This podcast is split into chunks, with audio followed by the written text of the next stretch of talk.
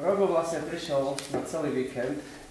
Keď ste čítali Facebook, tak tam ste sa mohli dočítať, že bude hovoriť o tom v nedeľu, do čoho pán Boh volá aj s jeho manželkou na dlhodobú misiu do, na Ukrajinu.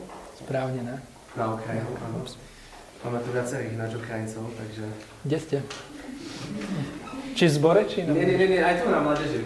Dvaja tu sedia. Privít. No, Vítaj. Takže... Um... Zdrastvuj. A zdrastvuj. Áno. No a možno tak na zoznámenie sa, mm, tak ako máme zvykom, by som urobil takú talk show. Keď by si mal povedať uh, niečo možno o svojom detstve, alebo niečo, čo ti tak utkvelo z tohto obdobia, keď si bol taký malý, možno poslušný, možno neposlušný, to už ja neviem, tak čo si tak pamätáš? A čo by si možno, ako by si vedel popísať? Teraz úplne, že z hociakého hľadiska, alebo z duchovného? Z úplne hociakého. Mm, ja som vyrastal v takom mm, okresnom meste, Nové mesto nad Váhom, západné Slovensko. Neviem, bol niekto v Novom meste, stále to... Ale by ste prísť sa pozrieť. a, neviem, čo by som o detstve povedal. Myslím si, že som ho mal celkom fajn. Vyrastal som v zbore Evanickej církvy, ale mal som skôr do 15 rokov taký nejaký klasický náboženský zborový život. Moja rodina tam z časti v tom zbore bola, z časti nebola, takže bol môj život aj s tým spájaný. A čo by som také povedal? Ja som to ešte, neviem, ktorý si pamätáte, že som bol s vami v Sliači, ja si to ešte pamätám. Koľko ste tam boli? Tak, asi traja, štyria. Ja, ja som čakal viac. Boli sme viacerí, ale, ale tí, čo sú momentálne. No, ja som tam hovoril aj svedectvo svoje, nebudem ho opakovať, ale z duchovného hľadiska bolo celkom zaujímavé, že ja som ako správne kresťanské dieťa vyrastal v tom, že som dobrý človek, som si o sebe myslel. A táto predstava sa mi narušila až nejak na strednej škole, keď ma Boh začal tak e, usviečať.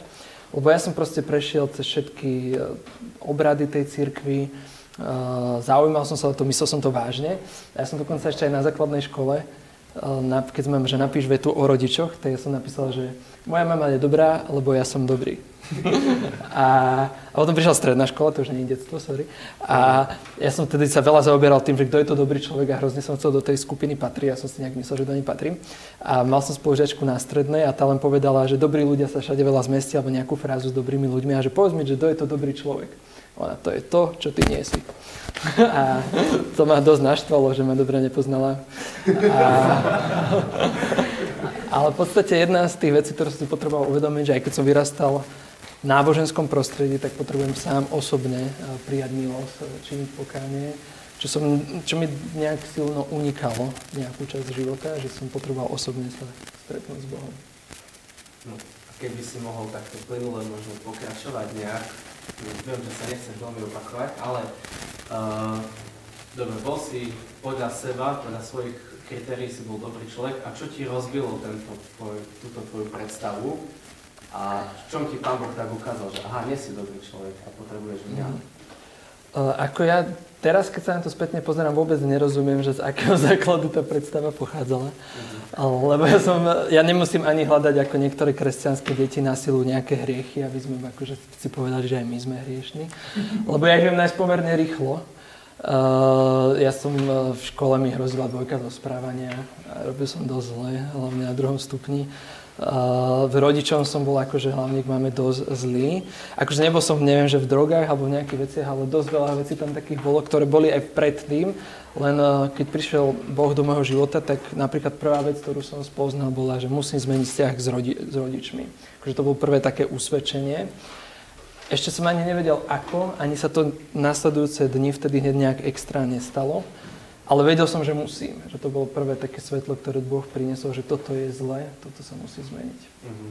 To bola jedna z vecí a potom to svetlo, to je písané, že čím viac svetla je, že Ježiš nám nedáva úplne celé svetlo, lebo by sme sa zbláznili z toho, čo všetko by sme museli zmeniť, ale že čím viac prichádza svetlo, tak tá tma je zjavnejšia a išlo to rad radom. Uh-huh. Aj že postupne ťa Pán Boh teda premienial, ukazoval ti veci, myslím, že až to trvá dodnes. Hej nie si asi dokonalý. A keď by si mal možno popísať tvoju cestu nasledovania pána Ježiša, tak nejak skrátke od toho momentu, keď si mu odozdal svoj život. Bolo to ľahké, ťažké, bolo to podľa tvojich predstav, alebo nie?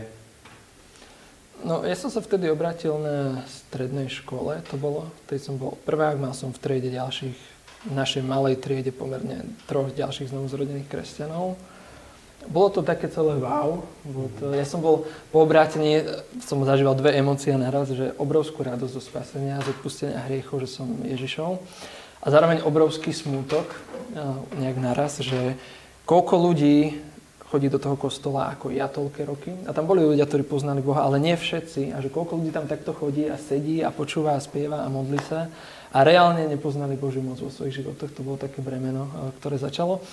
No a potom my sme tam vlastne fungovali v mládeži, eh, v tom zbore. Eh, vtedy sa, rok predo mnou sa obratila moja terajšia manželka a boli sme naplnení Duchom Svetým a začalo nám tak horeť srdce pre evangelizáciu, takže myslím, že to bolo také fajn obdobie. Bolo veľmi, akože veľa vecí bolo takých, čo by som teraz už nechcel, s čím som bojoval, čo ma Boh vyslobodil, ale veľa vecí by som aj vrátil, že to bolo také adrenalinové. OK. Posledná otázka. Keď by si mal povedať možno jedným slovom, jedným súvetím, vetou, kým alebo čím je pre teba Ježiš Kristus, čo by to bolo? To je dosť ťažká otázka. Preto sa nepýtam. Tá logická odpoveď je, že je pre mňa Božím synom. Ale ty chceš asi tu osobnejšie. No, môžeš skúsiť uh, niečo osobné. Ja by som tak, keď to mám tak hlbšie povedať, tak je niekto, kde som sa našiel, alebo ak to dá, že som bol stratený a že som našiel riešenie úplne všetkého. To niekedy vyzerá, že v reklamách nám skáču slogany, že všetko vyrieši tento produkt a potom si kúpite rýchlo druhý, lebo nevyrieši. Ale Ježiš naozaj to také hlboké stratenie a kopec trápení a bremien a to, že ja som bol aj taký filozofický typ, že som rozmýšľal nad zmyslom života a doteraz nad ním aj rozmýšľam, takže to v Ježišovi som všetko mohol nájsť. Uh, neviem, že či aj téma bola ohlásená, ale už je. Bola. Uh, Ďakujem Filip za pozvanie, inak uh, ja som síce s vami sa stretnem, že kde tu na nejakých konferenciách, alebo keď sme boli na tom sliači, ale od Filipa viem aj celkom dosť o tejto mládeži a o tom, ako je pohltený vami a službou, ktorú mu pán tu dal, že, že na tom mieste. A ďakujem, že tu môžem teraz byť aj celkovo v tomto zbore. Uh, verím, že sa vidíme aj v nedelu. Uh, nebudem úplne hovoriť príbeh, že prečo budem hovoriť o lenivosti, ale budem hovoriť o lenivosti, o leňochodoch. A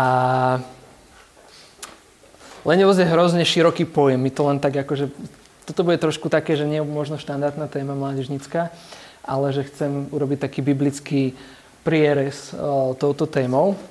A neviem, akože, či ste tu nejakí takí ľudia, ktorí ste mali pocit, že nikdy vám nikto nepovedal, že ste leniví, alebo nikdy ste mali pocit, že sa vás to týka. Ja si myslím, že väčšina sa s takýmto invektívom už stretla od niekoho, že ste leniví, že sa vám nechce.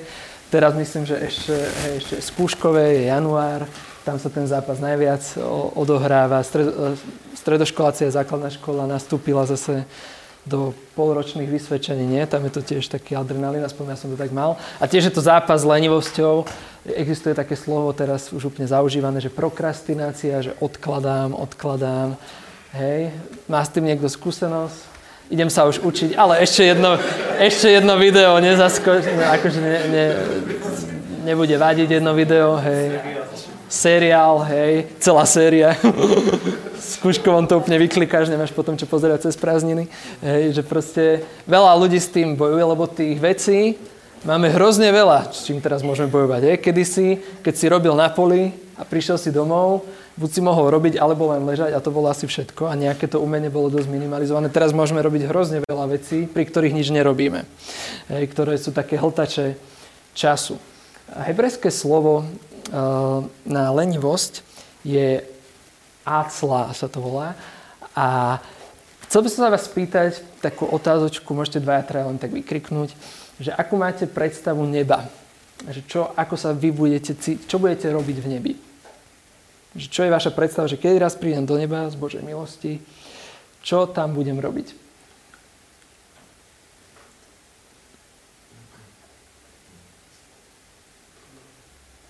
Rilovať. Košičania konečne vy trošku spoznali aj túto činnosť. Uctievať, hej. Má niekto predstavu, že bude len oddychovať? A nemyslím teraz, že jeho osobná, ale že má taký pocit, že to je taká kolektívna predstava, že však tam už nič nebudeme, tam bude konečne kľud. Tuto sa ideme pretrhnúť, hej, cez D1, ale tam už bude úplne kľud. Má niekto takú predstavu, alebo len ja som si to myslel niekedy? Hej. Lebo ja mám pocit, že o nebi, o nebi je niekedy taká predstava, že tam už naozaj budeme lážo plážo, ale písme vidíme, že aj v nebi bude robota, v nebi bude minimálne uctievanie, to nie je len, že len tak, že uctievanie, do uctievania musí človek niečo vložiť. A keď hovorím o lenivosti, neviem, či to mám aj tu, toto je taká svetská definícia, že čo je lenivosť. Biblia hovorí čo je opak lenivosti, toto je ale svetská definícia, že lenivosť je nečinnosť, na svetskú definíciu celkom dobre, v duchovnej, pracovnej alebo inej oblasti. Lenivý človek nevyužíva potenciál svojich schopností, nie je ochotný konať alebo sa starať. Duchovná lenivosť je odpor a nechuť k duchovným hodnotám. Vidíte?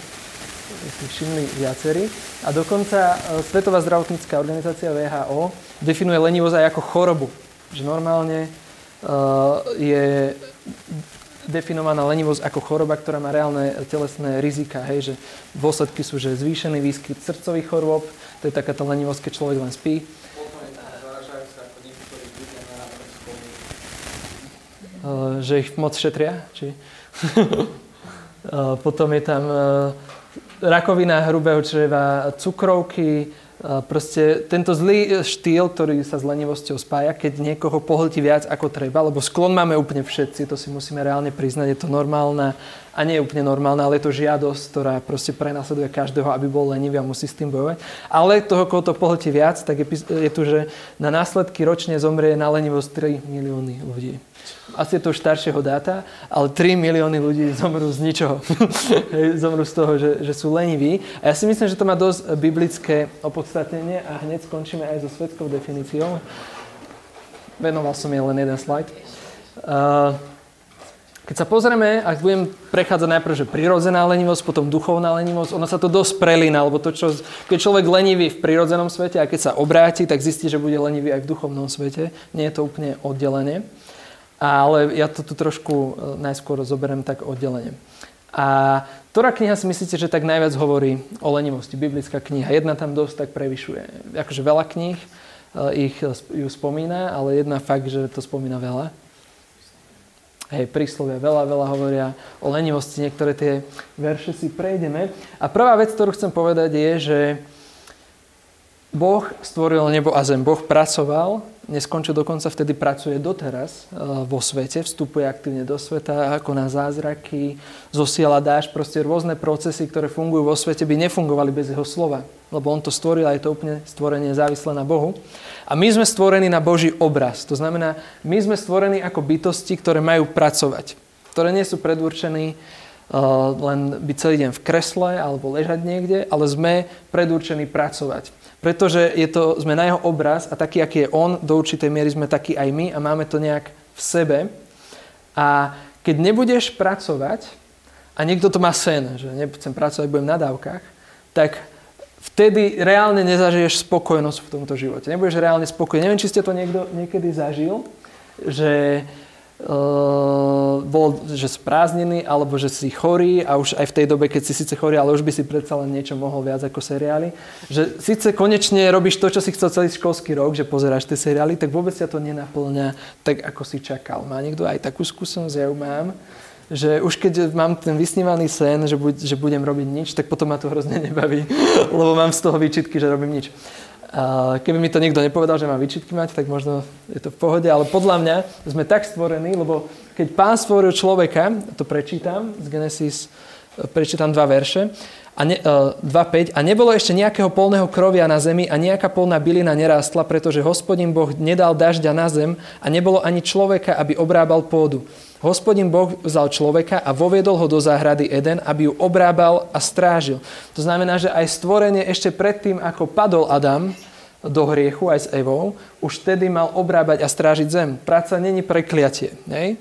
To, práca neprišla až potom ako trest Boží, že lebo Adam padol. Práca bola pôvodne plánovaná.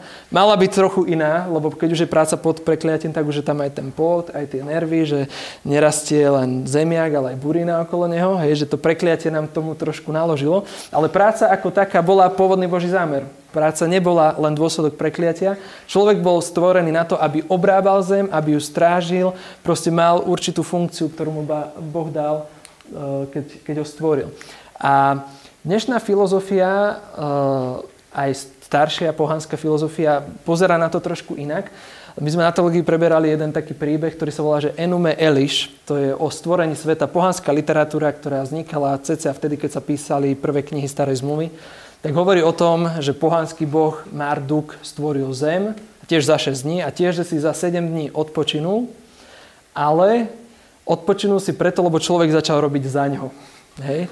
Biblické príbehy tiež, že si Boh odpočinul, ale nie preto, že konečne to bude robiť človek e, za Boha a že Boh robí len tých prvých 6 dní. Čiže pohanská filozofia niekedy sa inak pozera na to, čo je práca, inak na to, čo je lenivosť, čo je zámer s ľudským životom.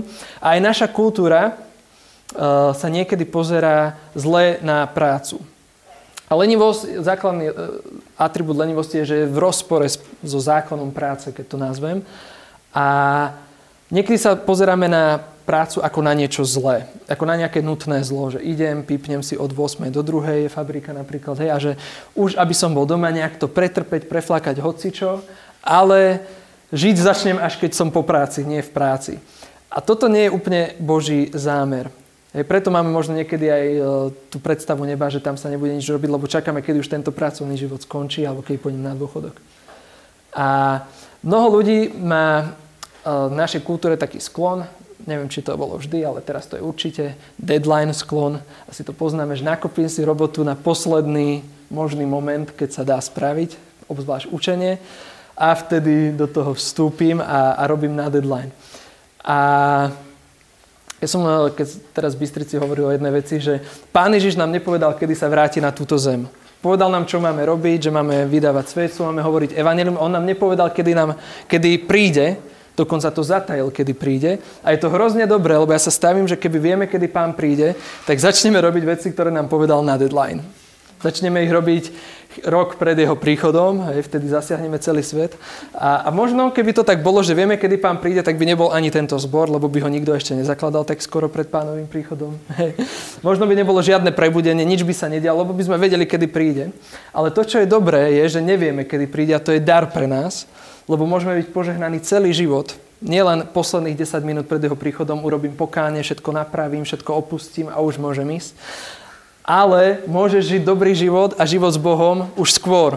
A môžeš žiť skôr preto, lebo nevieš, kedy príde. Môže prísť teraz túto chvíľu skôr, než skončíme a potrebuješ byť na to pripravený celý život, mať jeho postoje, žiť jeho vôľu, byť mu odovzdaný, lebo nevieš, kedy príde.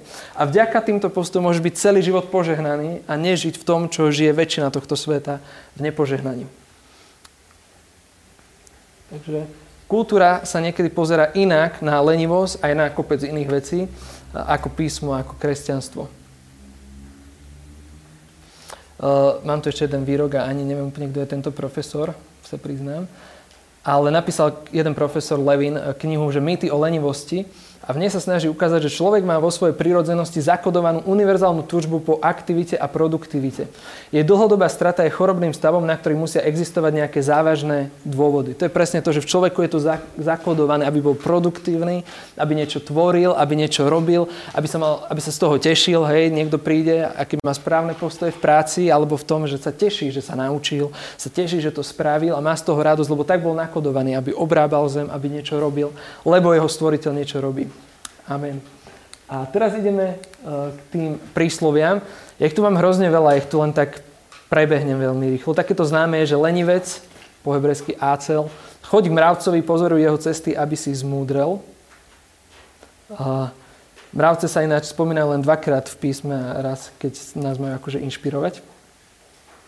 Potom lenivosť Čiže lenivosť nie je múdra, lebo nás posiela Božie slovo, že keď si lenivý, pozeraj sa na mravca, on maká na svoje kapacity veľmi veľa. Ďalšie, ďalší faktor, teraz prejdeme slovia len tak veľmi rýchlo, je, že lenivosť sa spája láskou k spánku. Toto sú tie faktory v prírodzenom svete, ale v duchovnom je to veľmi paralelne, lebo aj tam existuje duchovný spánok. Príslove 6.9 hovorí, dokedy budeš vylihovať lenivec, kedy vstaneš zo svojho spánku. To sa mi ináč hrozne páči, 26.14, počúvajte. Ako sa dvere otáčajú na pántoch, tak lenivosť na svojej posteli. Takže keď som si prechádzal tieto, hrozne som sa pobavil, že ak, ak to vystihuje, že lenivec je proste presne tá mentalita, že a ešte sa otočím. a akože ja nehovorím, že nemáme oddychovať a máme byť nejaký workoholici, to je druhý extrém, ale lenivosť, lenivosť je niečo, čo to veľmi preháňa. Potom vidíme, že opakom lenivosti je usilovnosť a dôsledkom lenivosti je chudoba. Lenivá ruka spôsobuje chudobu, ale ruka usilovných obohacuje. To znamená, že lenivosť nie je len niečo, kým žiješ možno u rodičov, tak sa ti to až tak neprejaví, možno, že máš štvorku namiesto dvojky, ale lenivosť má nejaké reálne následky v živote. Keď budeš chodiť do práce a nespravíš, čo si mal a šéf bude žiadať, aby si spravil to, čo mal, tak ti zniží plat. Čiže lenivosť ochudobňuje, lenivosť má nejaké následky, nič sa na toto deje, svete nedieje bez nejakých následkov. Lenivý človek je neužitočný pre zamestnávateľa. Ne? To je písané, že uh, je to 10.26. Čo je ocot pre zuby a dym pre oči, to je lenivec pre tých, ktorí ho posielajú. Hej, lenivec. Ak chcete, aby vás zobrali do práce, určite si dávate do životopisu flexibilitu, to všetci. Usilovnosť, cieľavedomosť. Daj si lenivosť, som zvedavý, či ťa zoberú. akože ak e, máš byť lenivý a tým sa prezentovať svojmu zamestnávateľovi, že prídeš a mne sa vlastne nič nechce, tak asi ťa nezobere. Ale ja, ja som bol v práci, kde bola jedna taká klíma, že ešte ani nič od toho človeka nechceli, mu sa už nechcelo, už to hovoril dopredu.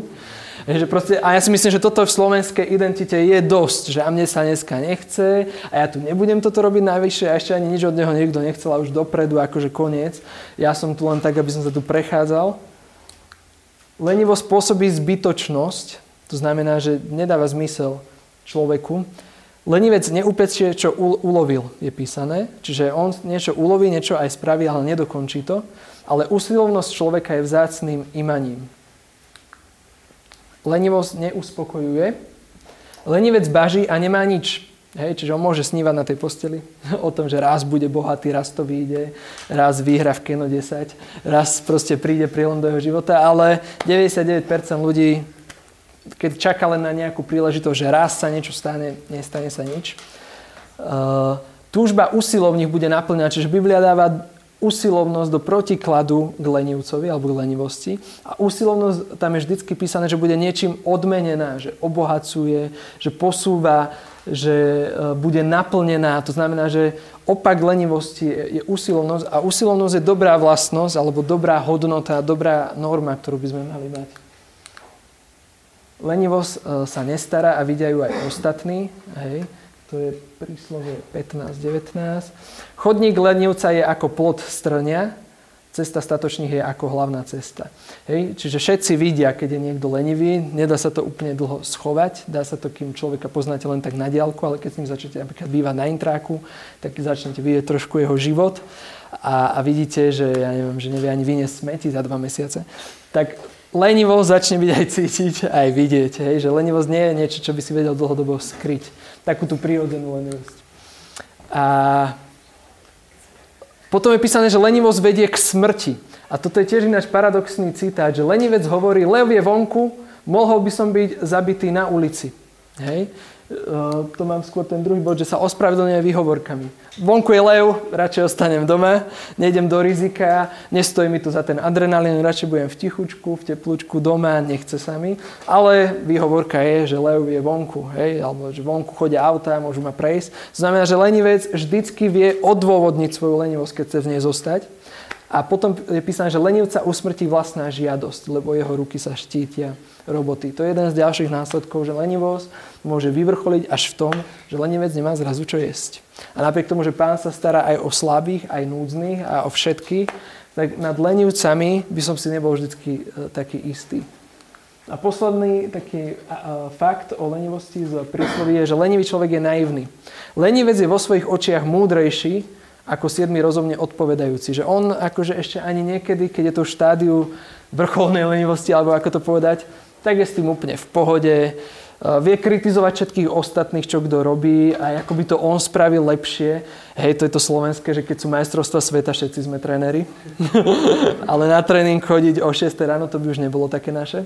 Že lenivec vie veľa vecí posúdiť, vie veľa vecí komentovať a príde si sám vo svojich očiach ešte aj múdry a má tak zastreté, že je to hrozne vzdialené rea- eh, realite. No. Tých prísloví je samozrejme viac, ale ten, to, čo z toho vyplýva, je, že lenivosť nie je Božia vôľa. A, a že písmo nám ukazuje, že aké dôsledky má v reálnom svete, v reálnom živote, pri akomkoľvek človeku. A v duchovnom svete, alebo v duchovnom živote človeka sú tie dôsledky v niečom veľmi podobné a rovnako alarmujúce a rovnako závažné, keď človek je lenivý v duchovnom živote. K tomu ešte prídem. Čiže lenivosť je niečo, k čomu máme podľa mňa z riešnej prírodzenosti určitý sklon všetci a musíme s tým zápasiť. A je to niečo, čo musí Boh vykoreniť z nášho života, lebo ak chceme byť učeníci Pána Ježiša, ak chceme nasledovať Jeho vôľu, tak On nás stvoril na obraz toho, že máme pracovať, že máme niečo robiť, máme byť kreatívni. A nehovorím, že máme pracovať ako otroci a ako workoholici, ale Boh nás tu nedal len na to, aby sme tu vlastne všetci sedeli a čakali, kým On sa vráti, alebo čakali na neviem čo. Boh má reálny plán a ak chceš žiť Jeho vôľu, tak s lenivosťou sa budeš potýkať a budeš s ňou musieť zápasiť vo všetkých podobách. Hej, niekedy môže byť aj práca lenivosť, že Boh ťa vedie, aby si sa nad niečím zamyslel, na niečo riešil vo svojom duchovnom živote a ty všetko iné vtedy robíš. To je tiež v tom skúškovom, že povysávaš, smeti vyniesieš, všetko zrazu robíš, ale aj to môže byť lenivosť, lebo nerobíš to, čo máš robiť. Potom, čo vidíme v písme, je, som to nazval, že falošné obvinenie z lenivosti. Myslím na jednu starozmluvnú a jednu novozmluvnú situáciu. Napadá vám nejaký príbeh, že niekto povedal o niekom, že je lenivý, pretože slúžil Bohu? Alebo to naznačil? V starej zmluve je jeden úplne že, e, priamy príklad. Niekto bol obvinený z lenivosti, pretože chce slúžiť Bohu.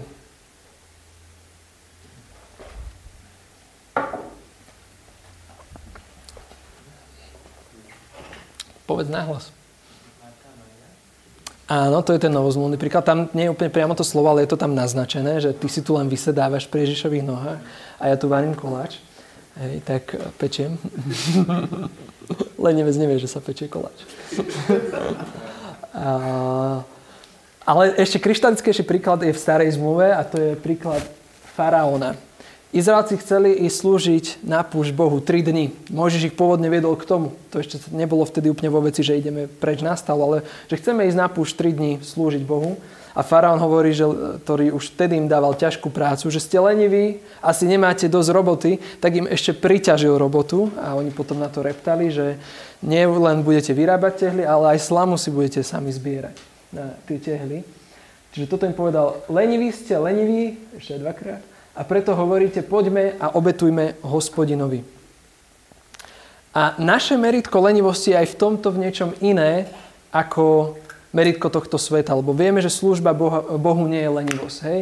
Niekto by povedal, že nechce sa vám nič robiť, tak ste na mládež. Niekedy môže aj to byť pravda, ale reálne duchovná služba, to, že sa modlíš, to nie je zbytočná vec. To nepatrí do kategórie lenivosti. A, a niekedy sa máme predstavu, ja neviem, o duchovných pracovníkoch, kazateľov, že však oni len tak občas kde si kážu, občas sa kde si pomodlia, stretnú sa s človekom a tak ďalej. A máme, stretol som sa viackrát s ľuďmi v cirkvi, že majú predstavu, že ten kazateľ, on keď je sám v tej kancelárii, no tak to má vidieť, čo ten tam robí. A niekedy, keď sa zblížite s kazateľom a poznáte, a nehovorím, že všetci určite sú aj leniví, ale poznáte život štandardného pastora alebo kazateľa na Slovensku, tak zistíte, že mu ide na hlavu spadnúť celý zbor. A niekedy my čakáme od neho, že on by mal všetko robiť za nás, ale to je úplne iná téma. Duchovná služba nie je lenivosť. Dobrá duchovná služba nie je lenivosť, tak ako faraón obvinil týchto Izraelcov.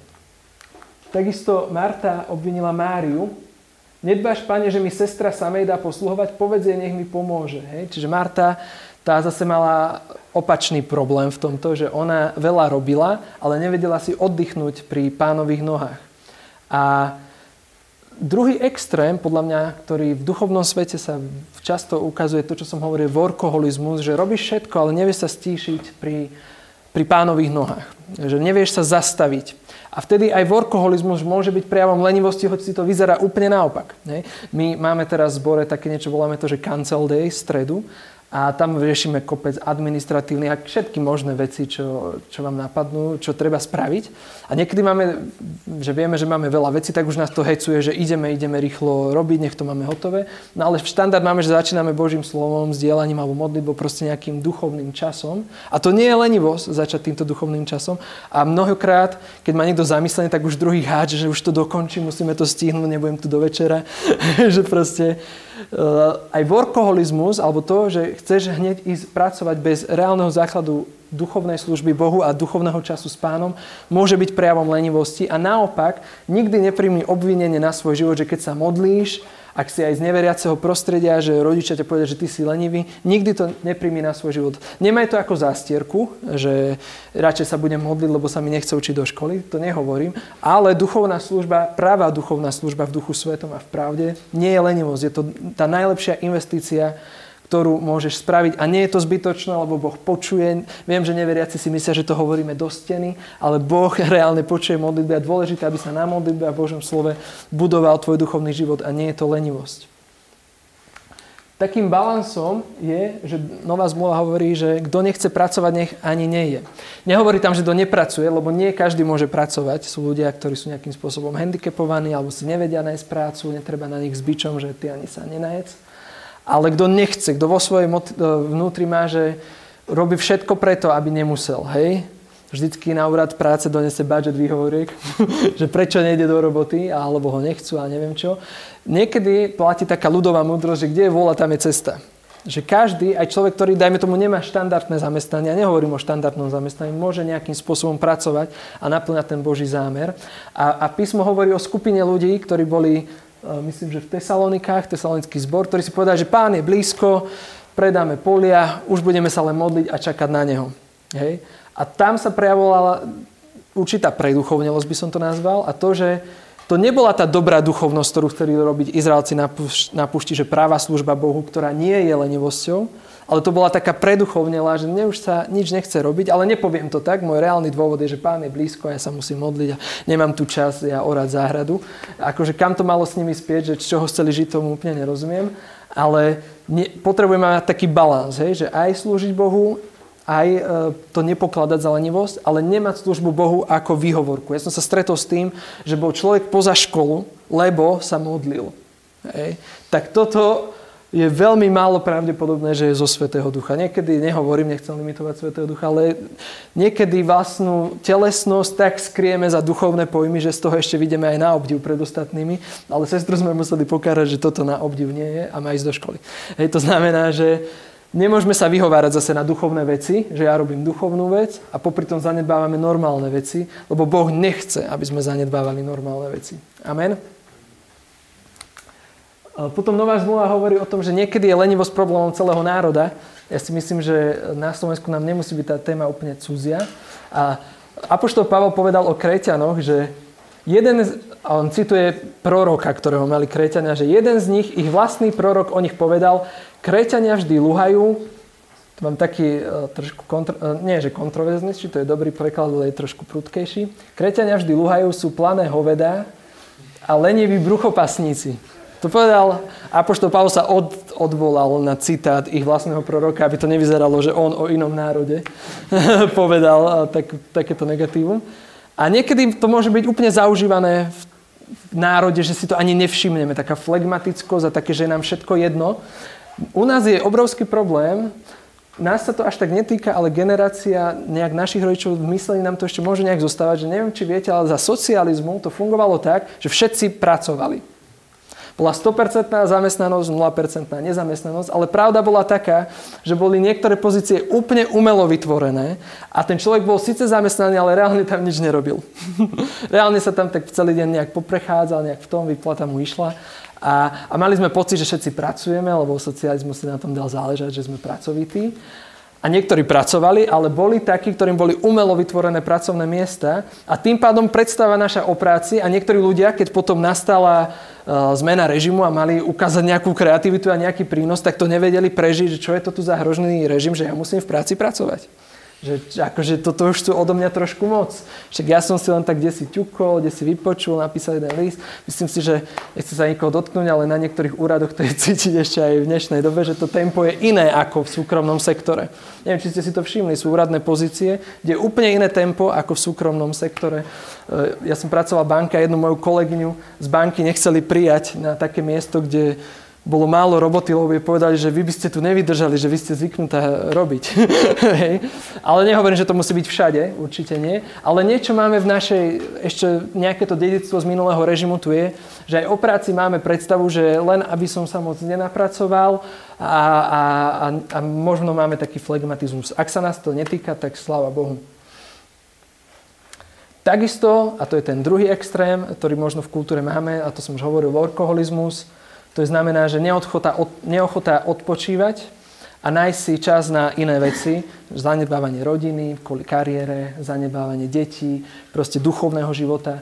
To nie je tiež Božia cesta. Keď písmo karha lenivosť, tak nás nevyzýva tomu, aby práca bola našim Bohom. Práca je Božím požehnaním, je Božou vôľou, ale nie je modlou, nie je proste zmyslom našej existencie len práca. Boh je zmyslom našej existencie. Hej. Dal som tam ten príklad Marty, ktorá by vedela okolo Ježiša behať v kuse a v kuse niečo robiť, ale sadnúť si a počúvať moc nebola ochotná. Pán Ježiš ocenil Máriu v tomto prípade, že sedela pri jeho nohách a počúvala jeho slovo a nebehala tam okolo hore dole. Toto sú také tie veci eh, aj prirodzené, aj duchovné, ale teraz chcem zaceliť vyslovene na tie duchovné.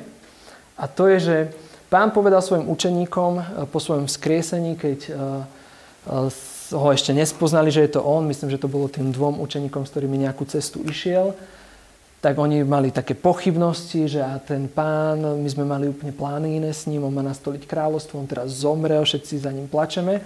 A pán im na to povedal, že on nerozumný a lenivý srdcom veriť všetko, čo hovorili proroci. V Rímanom zase by sme čítali, že nebuďte leniví v horlivosti. Duchom vrúcný slúžte pánovi. To znamená, že niekedy Môžeme byť leniví srdcom počúvať Božie slovo.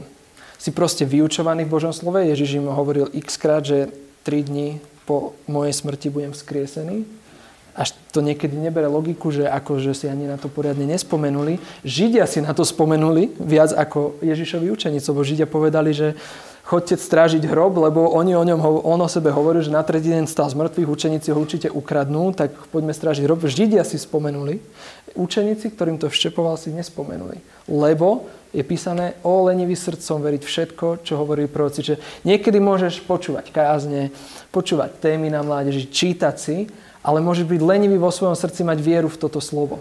Niekedy príjmeš nejaké zaslúbenie a neviem, že potrebuješ prielom v nejakej oblasti, ja neviem, niečom som smutný, tak príjmem, že v tom nejaké zaslúbenie, zmenu do, do svojho života, že už môžem byť radostný, lebo Boh ma oslobodil od niečoho. Ale niekedy máme pocit, že to je len, že už som to prijal, tak už to je. Hej. David Wilkerson hovorí o tom, že keď máš zaslúbenie, tak to nie je, že len príjmam ho vierou, ale niekedy musíš o to bojovať, musíš tú vieru nejak prejaviť a musíš to v srdci uchopiť, polievať to a zápasiť o to, aby to zaslúbenie sa naozaj stalo v tvojom živote. A nemôže byť lenivý srdcom veriť. Nielen, že raz som to počul, príjmam, super, ale udržiavať Božie slovo v srdci. To je písané o Márii. Keď eh, veľa prorocov je hovorili o pánovi Ježišovi, tak je písané, že ona si to uchovala v srdci. Uchovaj si v srdci Boží odkaz, ktorý ti hovorí. Uchovávaj si v srdci témy, ktoré počuješ kázne. Rob si z nich poznámky. Nech to nejde jedným uchom dnu a druhým von. Nebud lenivý srdcom veriť. Niekedy si veci stokrát počul a stále si nemusel uveriť. Niekedy sme počuli stokrát, že máme činiť pokáne z niektorých hriechov, že nie je normálne zostávať v hriechu a že ich máme zanechať, ale ešte sme sa neprelomili v tom duchovnom boji, že by sme reálne získali slobodu, lebo sme leniví bojovať. Alebo sme niekedy leniví uveriť, že Boh mi odpustil hriechy. Hej. Mnoho ľudí s tým zápasí, že činí pokáne, vyzná pánovi hriechy a prosí o odpustenie a my vieme, že Boh je verný a odpúšťa tým, ktorí e, vyznávajú svoje hriechy. A sme leniví srdcom tomu uveriť a privlastniť si Božie slovo, že ja mám odpustené hriechy. Niekedy sme není leniví len, že usvedčujúce veci príjmať, ale aj dobre, lebo však to, že máš odpustené hriechy, je veľmi dobrá správa. Čiže lenivosť a pochybnosti veľmi spolu súvisia. Pochybnosti sú často dôsledkom toho, že sme niečomu neuverili čomu sme mali uveriť, Božiemu slovu v nejakej oblasti a toho môže byť x veci, že čoho sa to môže týkať a môžeme sa o tom niekedy osobne porozprávať. Takisto písmo hovorí o lenivosti uh, pri tom zlom sluhovi. Hej, mal hrivny, jeden znásobil, druhý znásobil, tretí zakopal.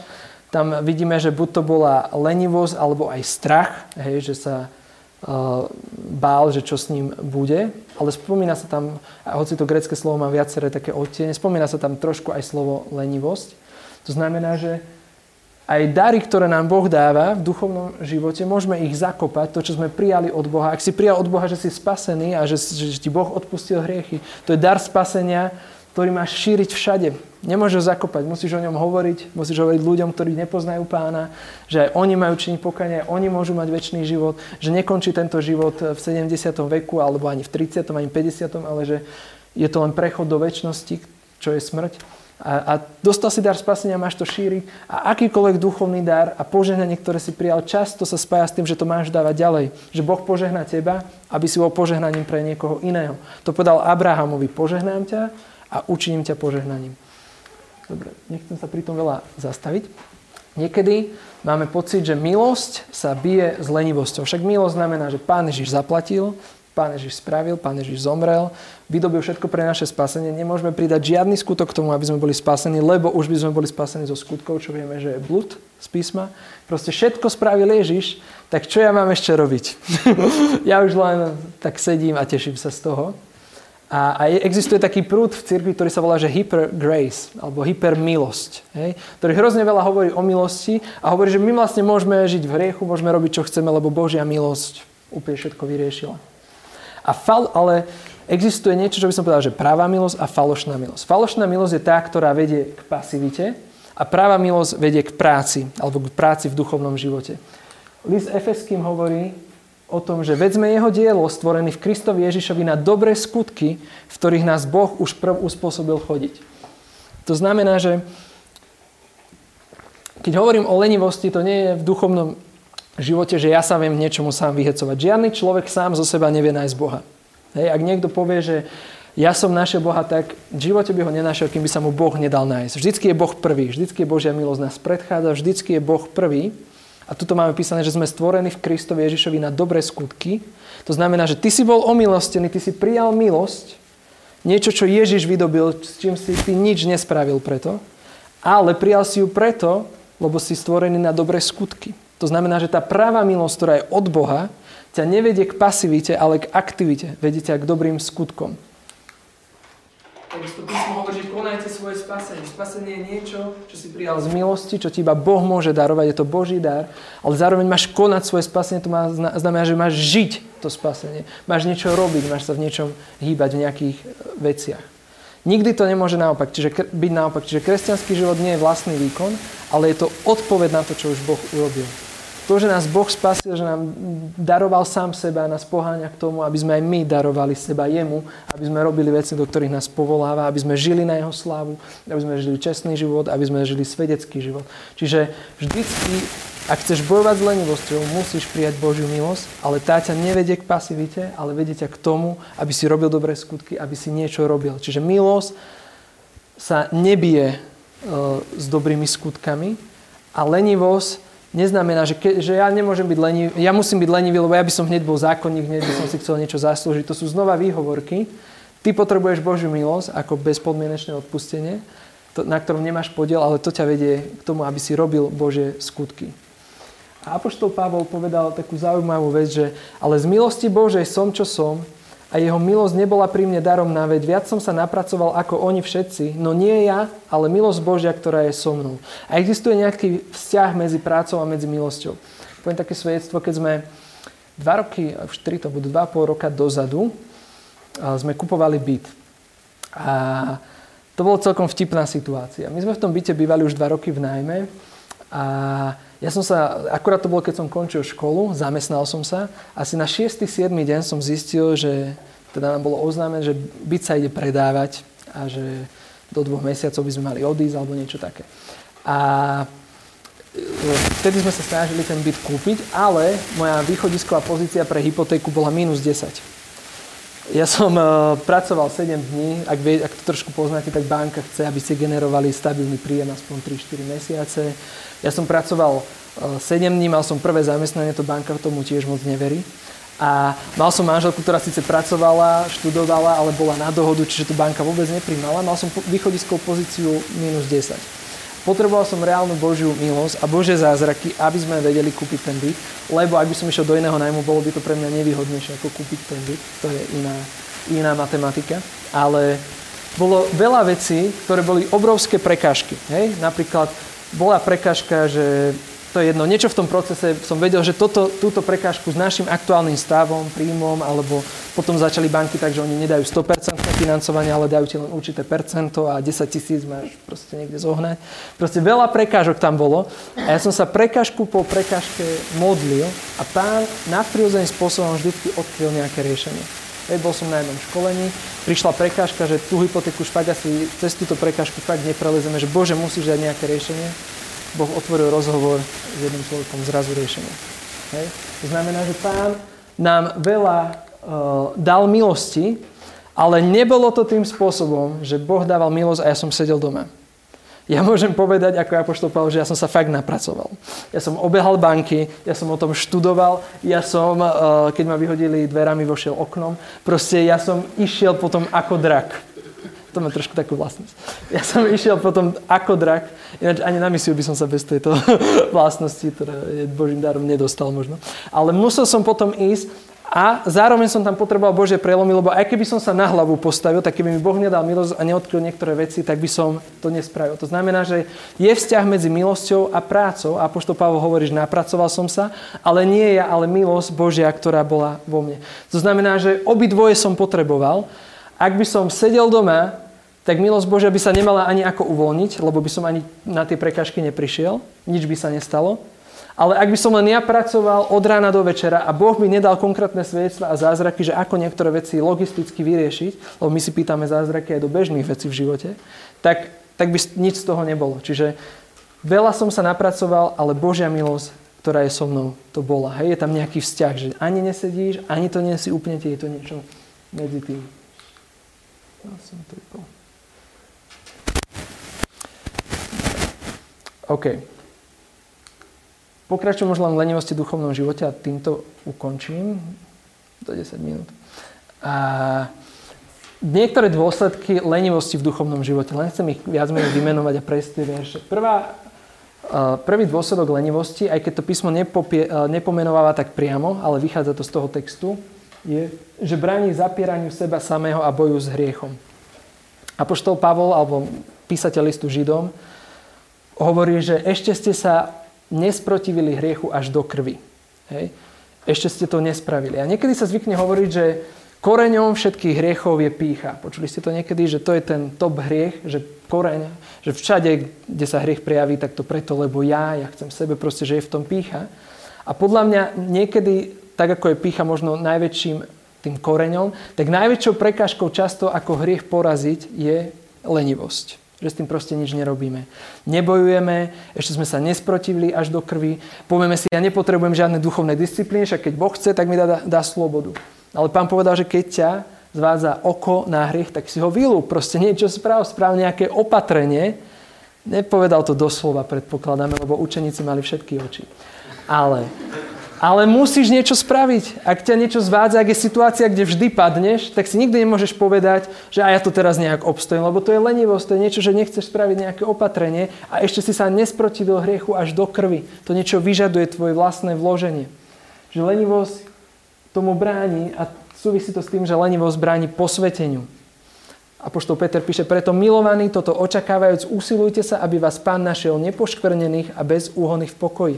Ak budeš lenivý a nebudeš sa usilovať, lebo usilovnosť je opak lenivosti, tak tvoje posvetenie nebude v poriadku.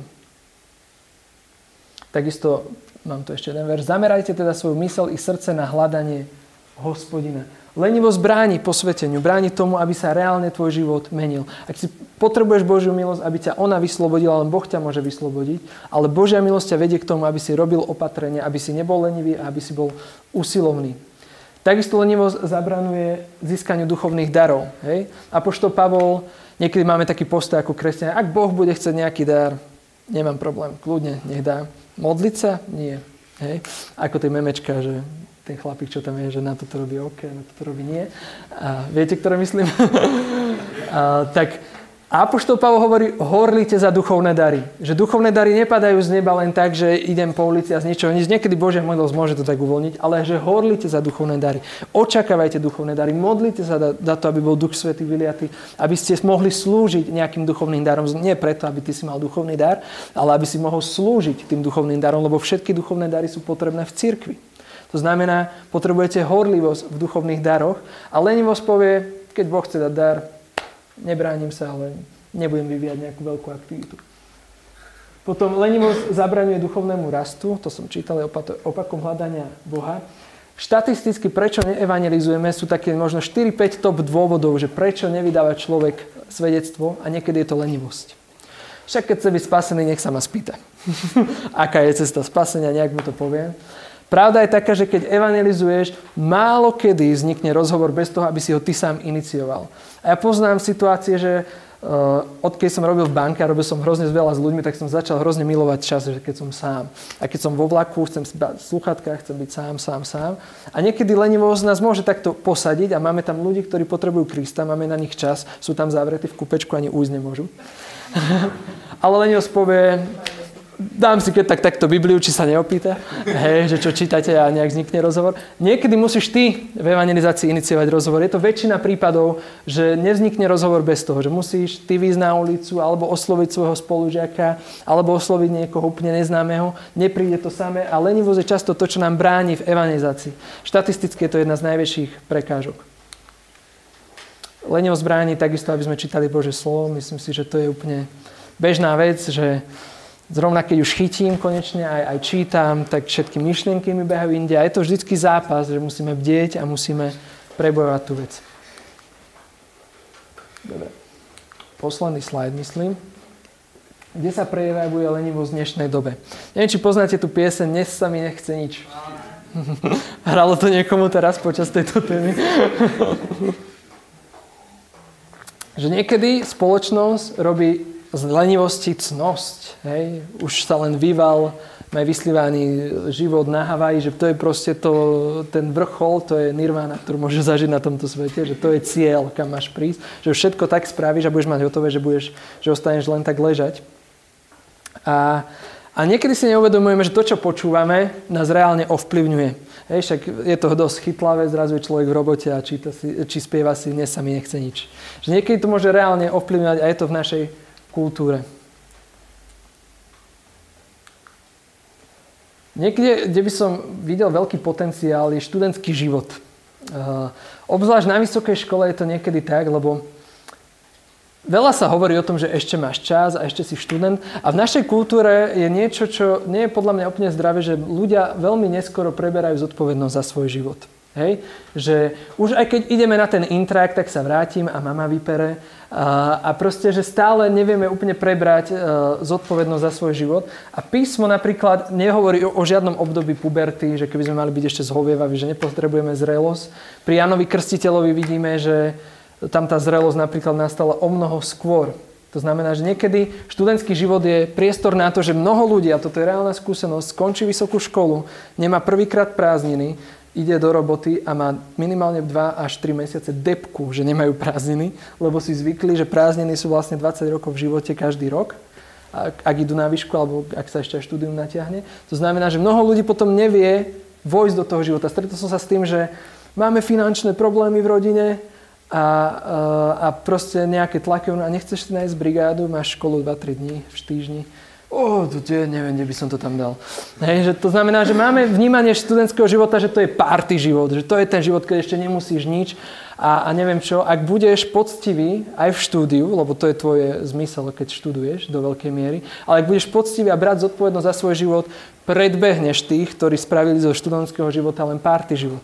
Áno, je tam nejaká miera toho, že to není normálny dospelácky život so všetkým, čo k tomu patrí, ale môžeš to potiahnuť ďalej ako tvoji spolužiaci. Že niekedy aj rodičia nás tak často šetria, že len ešte odpočívaj, ešte máš čas na prácu, ešte máš čas na to, aby si niečo robil. Niekedy je dobré prebrať zodpovednosť, lebo ak skočíme len z toho bežného vysokoškolského života do reálneho života, tak to potom dosť bolí. Ďalej, manželstvo je tiež hodnota, ktorá je veľmi odkladaná. Hej? Kým kedysi bola e, norma, že 22-ročný je starý mládenec, tak teraz je norma, že 30-ročný kam sa ponáhla. Hej, že, že proste znova preto, že, a má to reálne demografické dopady na spoločnosť a tak ďalej. Niekoho konkrétneho som tu nemyslel. A... je to celospoločenská vec. Aj ja som bol starý mladenec. A, uh, to znamená, že niektoré veci sa odsúvajú a dôvod ich odsunutia je, že ešte si užívaj. Hej? To je iná vec, keď niekto má to ako hodnotu a hľada a nie každý sa ožení v 20 ale iná vec je filozofia, ešte si užívaj, máš na to čas. Keď už ste manželia, máš 10 rokov čas na deti, ešte si užívaj proste. Akože neviem, dokedy si chceme užívať a, a kedy už máme byť akože v tom produktívnom veku. To je znova niečo, čo zvykne bývať za, uh, zaužívané v spoločnosti. A to, čo je možná taká výzva, je, že potrebujeme robiť pokánie. A pokánie je to, Dáme to tam. Potrebujeme robiť pokáňa. Zmizol nám slajd. pôjde, pôjde. Prepač. Uh, potrebujeme robiť pokánie, teraz pokánie znamená zmena myslenia, že sa nebudeme pozerať na prácu ako na nutné zlo. Ak sa budeš pozerať na prácu ako na nutné zlo, kde si pípnem o 8 a 14.00 som presne už na odchode, ani o 5 minút viac, tak uh, budeš tej práci trpieť. Ak sa budeš takto pozerať na prácu, tak to je predpoklad na to, aby sa, si sa v tej práci nemal dobre. Ak zoberieš prácu ako Boží zámer s tvojim životom, tú prácu, ktorú Boh tebe otvorí, že sa budeš modliť, aby Boh dal to miesto, kde ty máš byť, aby to bolo jasné, že je to jeho vôľa, tak môžeš v tej práci zažívať požehnanie, lebo robíš to, čo máš robiť. Robíš to, prečo si stvorený, lebo hospodin pracuje, ako sme hovorili na začiatku, my sme na jeho obraz a máme pracovať. A keď, keď sa na to pozeráme inak, tak míňame jeho vôľu a v konečnom dôsledku nie sme šťastní, nie sme radosní. Ak e, budeš naplno vykupovať čas, ak budeš aplikovať tieto princípy Božieho slova, tak vtedy budeš požehnaný. Pretože Boh to tak nadstavil. Niekedy sme nadstavení úplne opak, že nechceme prijať milosť, prácu, nechceme odmietnúť hriech, lebo ho máme radi. A pritom to sú všetko veci, ktoré kebyže sa riadíme podľa Božej vole, tak to je dobré aj pre nás. Už len z toho egoistického dôvodu by sme to mali chceť. Hej? Že, že páči sa mi hriech.